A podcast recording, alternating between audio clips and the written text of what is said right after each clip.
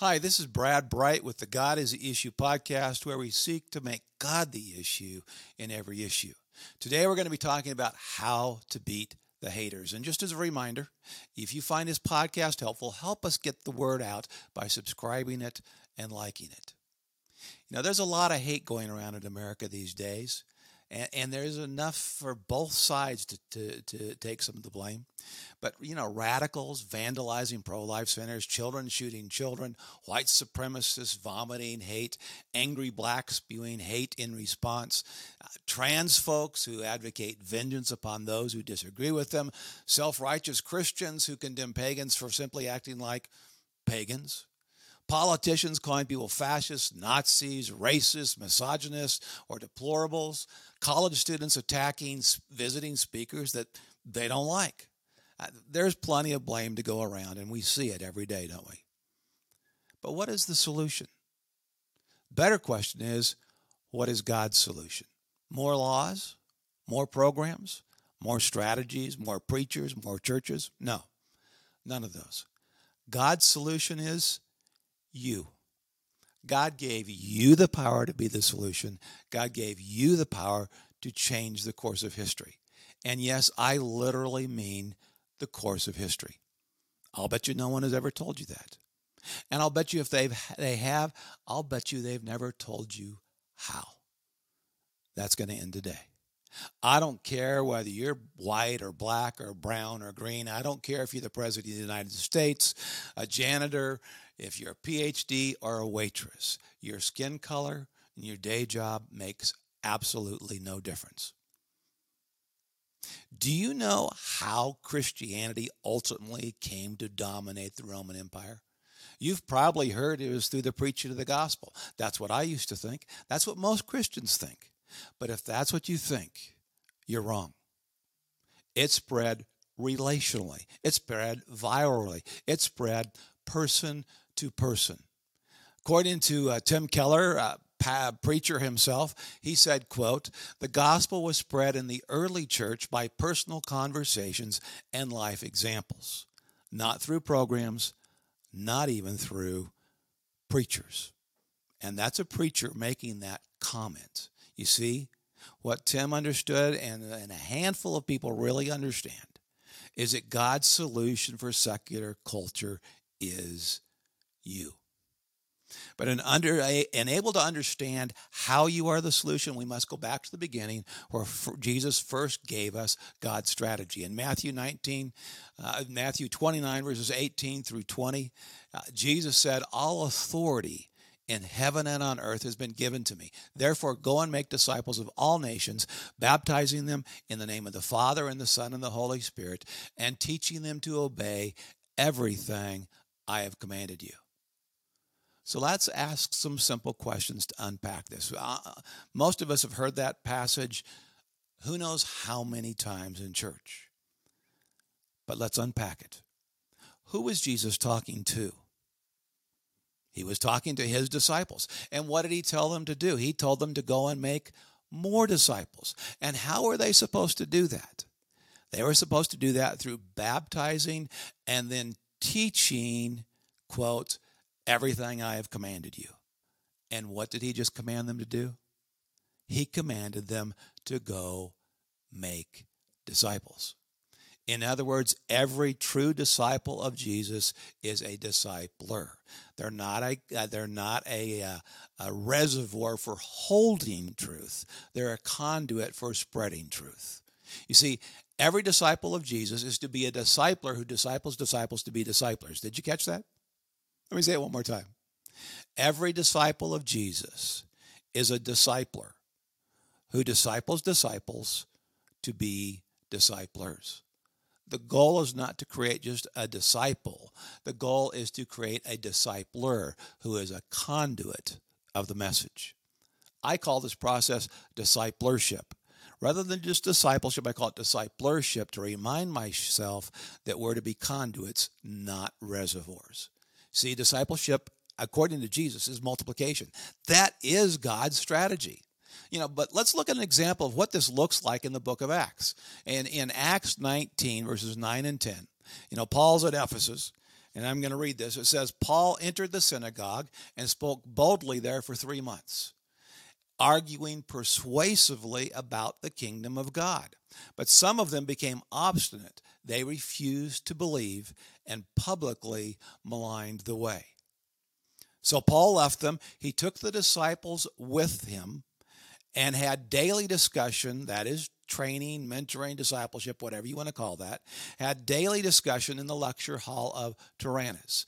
This went on for two years, so that all the Jews and Greeks who lived in the province of Asia heard the word of the Lord.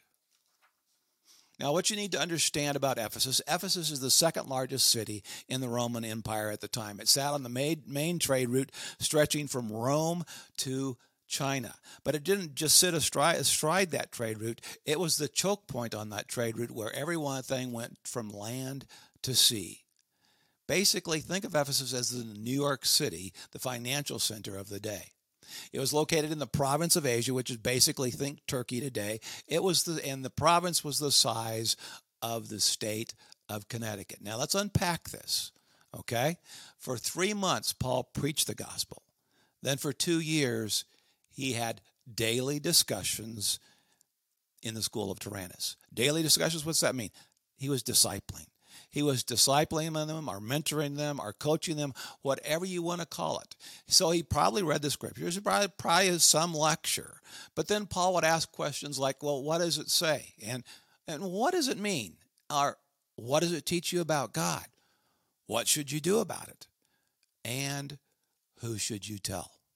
Because again, the gospel is never meant just to change our lives. The gospel is intended to pass through us to others. But here is the key. Here's the key. When you see Paul sat in Ephesus for two years, and every Jew and every Greek in the entire province of Asia heard the gospel. How did that happen? Paul never left. There weren't phones, there wasn't internet, there, there weren't satellites, there weren't trains, planes, automobiles for him to travel and speak on the weekend. No, he sat and discipled. And then those disciples went out through all of the province of Asia until everyone had heard the Lord, heard, heard the gospel over a two year period. But now this is the key. It didn't just stop in Asia, did it? It kept spreading virally, person to person, until by 300 AD, the city of Rome was two thirds Christian, and the Roman Empire by 350 AD was 52% Christian. By 380 AD, the politicians do what they always did they put their finger in the air and they realized, okay, the city of Rome is huge majority Christian and the empire is Christian as well. So what we're going to do is we're going to proclaim it the Holy Roman Empire.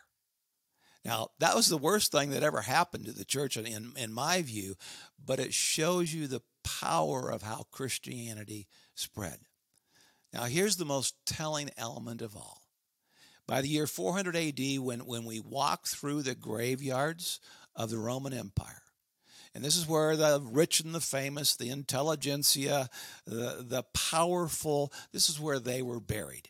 Now, here's what you find a majority had Christian names. You see, when a person became a Christian, they took on a Christian name. But now, here is the critical fact and it tells you a lot about how Christianity spread. Remember, I said a majority and buried in the graveyards were Christian? 50% of the men were Christian. What percentage of the women do you think were Christian? 85%.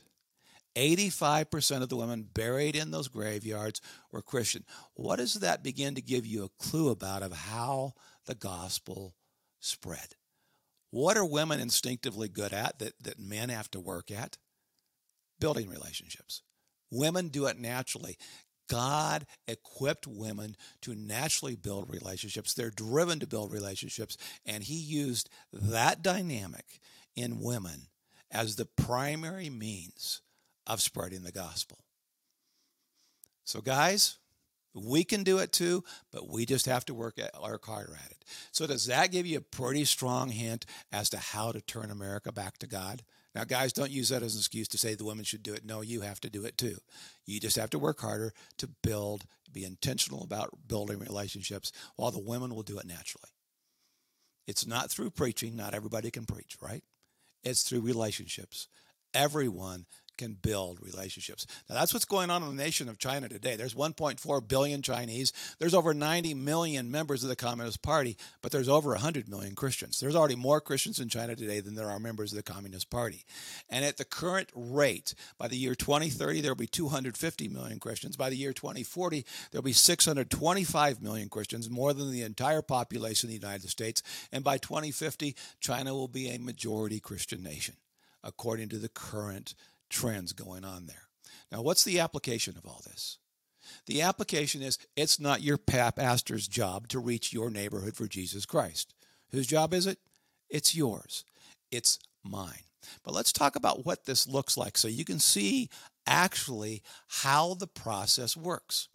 If you introduce one person to Jesus Christ this year and then mentor them for the next year so they know how to introduce someone to someone else to Christ and they know how to walk with God, to the point where they can train someone a year from now. The next year, each of you both go lead someone to Christ, and each of you then mentor that person so that by the end of the second year, there's four people. By the end of the third year, there's eight people. By the end of the fourth year, there's 16 people.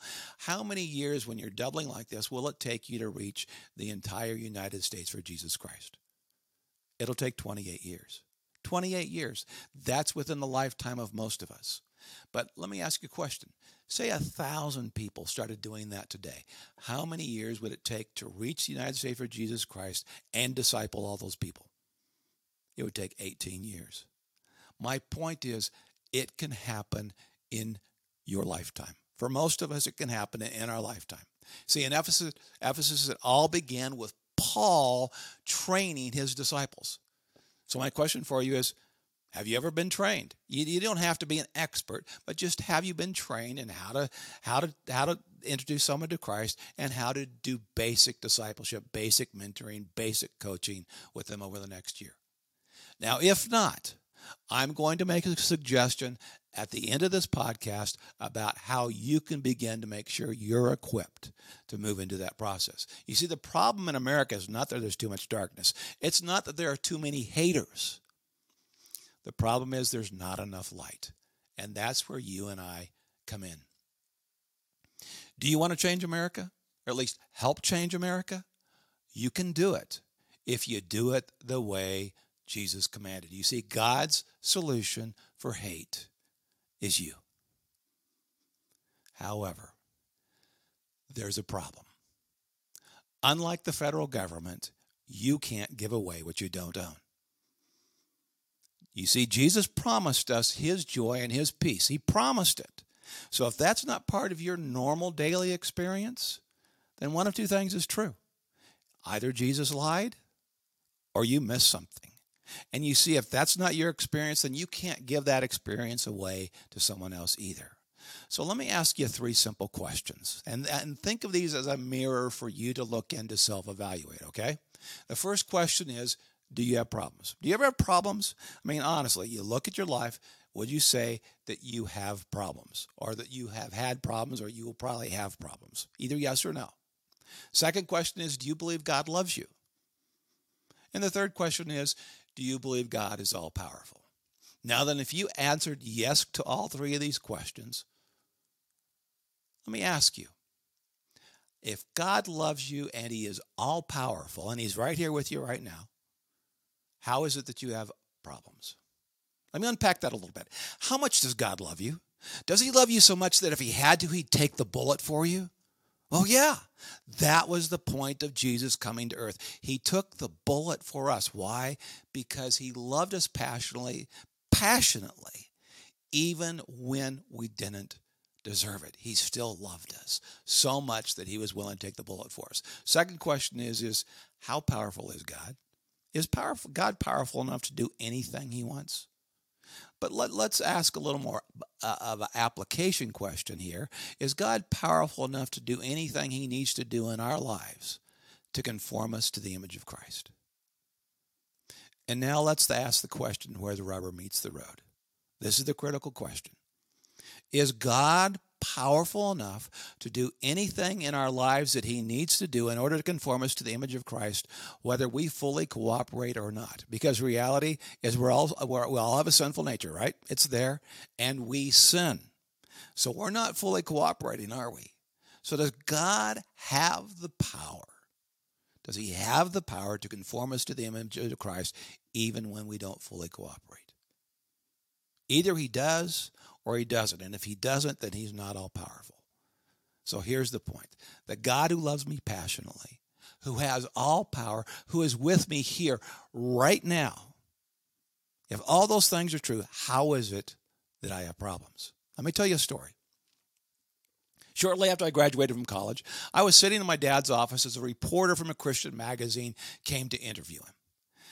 And, most of the questions were pretty boilerplate until the, the reporter asked this question he said, Dr. Bright, share with me a problem you face that the average Christian can relate to. And my dad said, I don't have any problems. The reporter was trying to be respectable, but he was clearly a little frustrated. And he said, Dr. Bright, please don't over spiritualize this. We, we all have problems. And he proceeded to ask the question seven times, seven different ways, trying to get my dad to admit he had problems. And finally, my dad leaned forward and he said this, and I'll never forget. He said, I'm a slave of Jesus. It is not the slave's responsibility to be successful.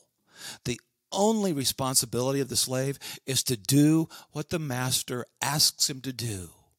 And when you understand what that means, you understand you don't have problems. You only have opportunities to see the master work. And I went, ah. oh.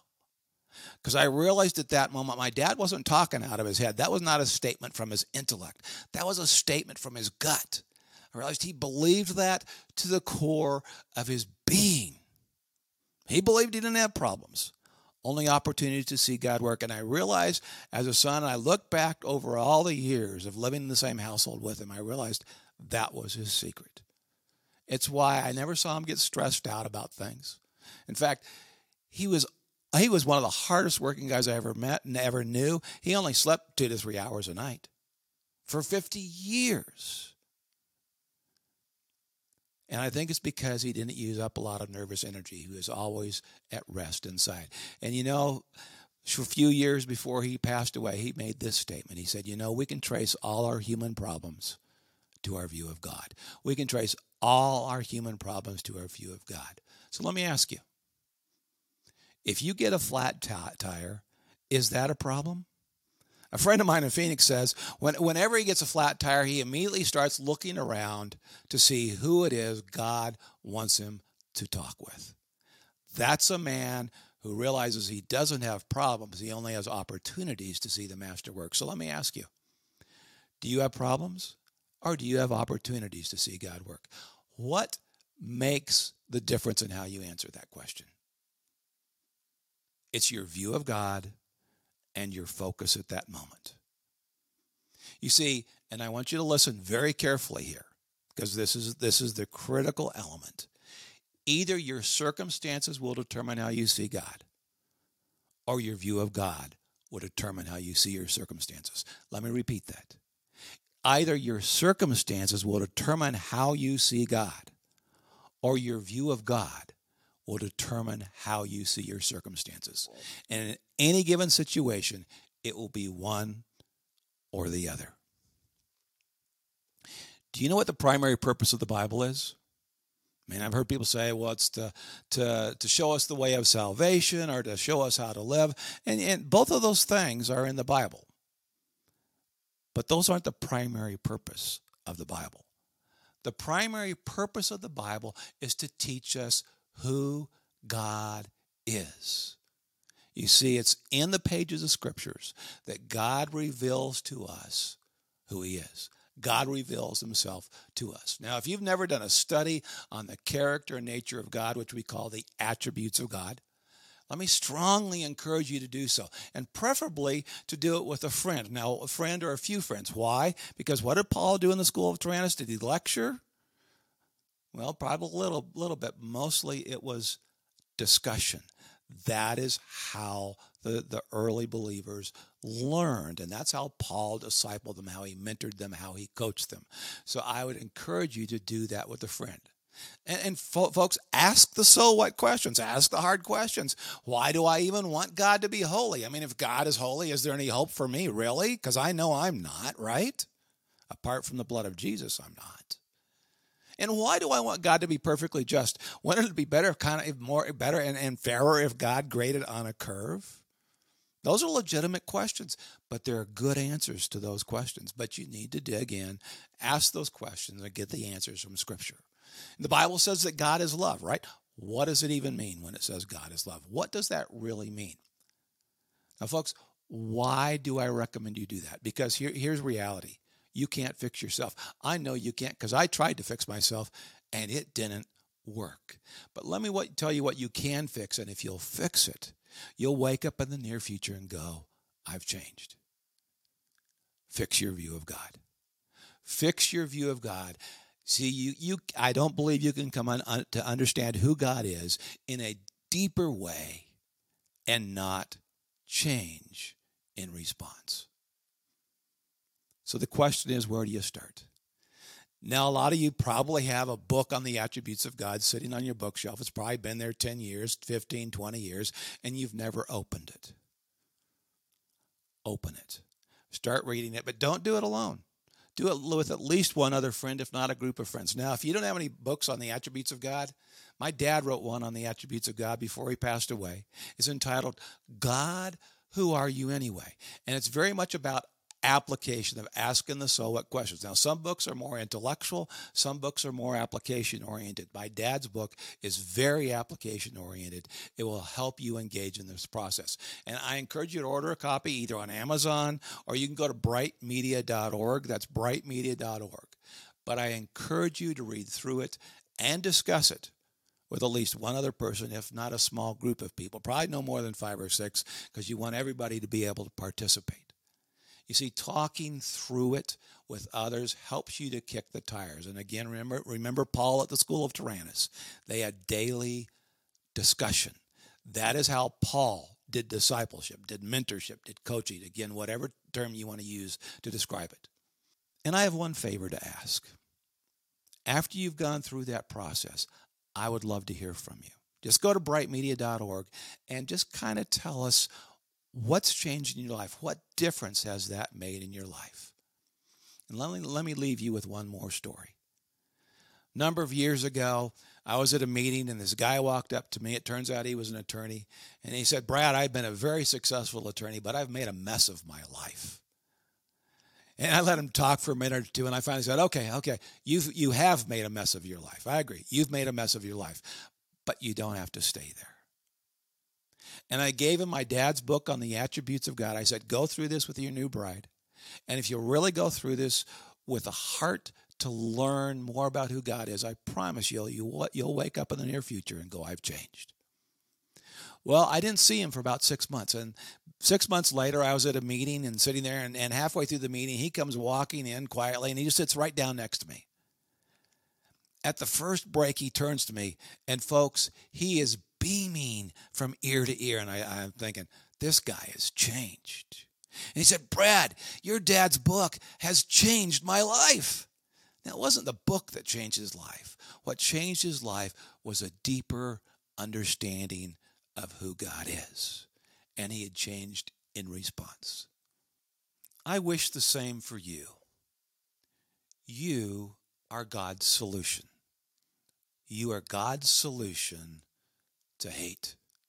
Remember, Jesus said, Love the Lord your God with all your heart, all your mind, and all your soul, and love your neighbor as yourself. If you do that, you are the solution. If you have found this podcast helpful, please share it with someone else who could benefit from it as well. Because remember, we're not repositories of truth, we're channels of truth. We're channels of God's love.